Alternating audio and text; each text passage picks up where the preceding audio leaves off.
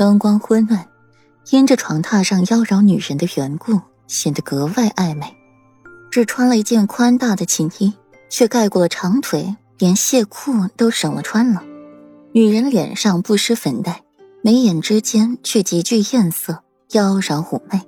裴玉身子猛地一僵，心火又起，直窜腹下，喉咙上下滚动一番，眼睛直勾勾的看着床榻上女人妖娆迷丽的模样，眼底浮现出了一丝猩红之色。衣服虽然宽大不合身，却是依旧难掩女人的妖娆身段。极具艳色，更是引得男人心火中烧。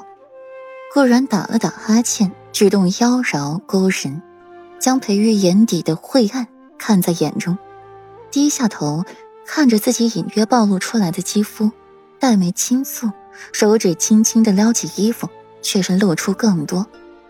裴玉的视线紧跟着顾软的素指四处游戈，最后目光落在了顾软穿的衣服上面，墨眸一眯。那是自己选的衣料，让顾软做锦衣给自己穿的，这尺寸明显不是顾软的。夫君大人是看为妻看入迷了眼吗？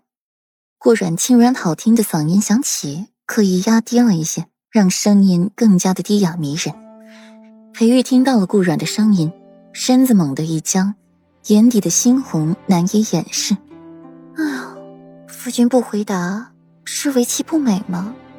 顾软挫败的叹口气，黛眉闪上了忧愁。顾软撑着软枕坐起来，再赤足站在地板上，露出瓷白的脚趾。这下才得以知道，顾软寝衣到底有多宽大。香肩半裸，一缕墨发放于身前，挡住更多的美好。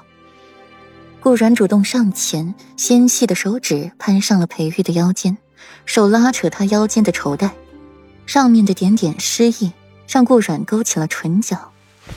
夫君沐浴过了，没有得到裴玉的回答，径直解开他腰间的带子，手指慢慢往上宽着裴玉的衣服，手臂环住了裴玉的脖子，踮起脚尖在裴玉喉结上亲了一下，最后朱唇落在了裴玉的唇瓣上，学着裴玉亲的那样去亲裴玉，得不到回应。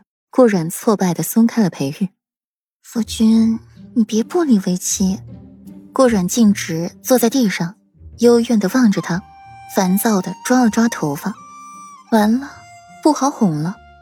裴玉居高临下的看他，烟灵大开，将里面的风光一览无余，一时间口干舌燥起来。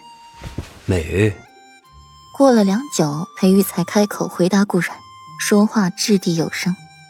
顾然仰起头，脸上洋溢着明媚的笑意，重新站起来，讨好的去牵裴玉的手。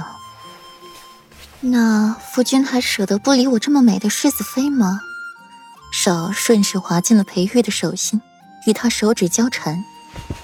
好好伺候本世子，本世子便理你。话音刚落，裴玉唇瓣上附上了一层手软。几个丫鬟在外面听着动静，静悄悄的。安静的可怕，直到里面渐渐传来暧昧的声音，心才放下了。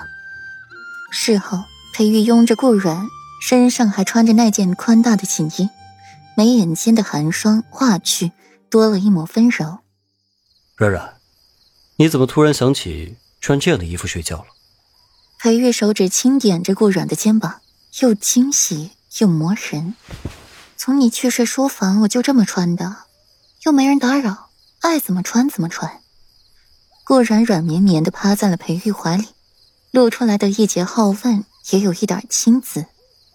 那感情，为夫去书房睡这几日，可是错过了些好乡野风景。裴玉低笑一声，眼底流露出了一丝可惜。哼，顾软不接话了，这可不赖我。软软，听墨荷说，你要休夫。裴玉的嗓音诡异起来，墨眸布满了忧色。好本事，休了他，去和外面的野男人双宿双飞吗？顾然眼睛睁开，精神集中起来。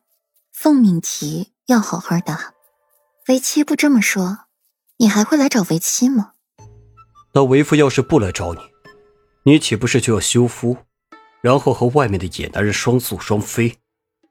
裴玉嗓音优良淡薄，长腿横在了顾软腿间交缠，空气里的气息莫名的又暧昧起来几分。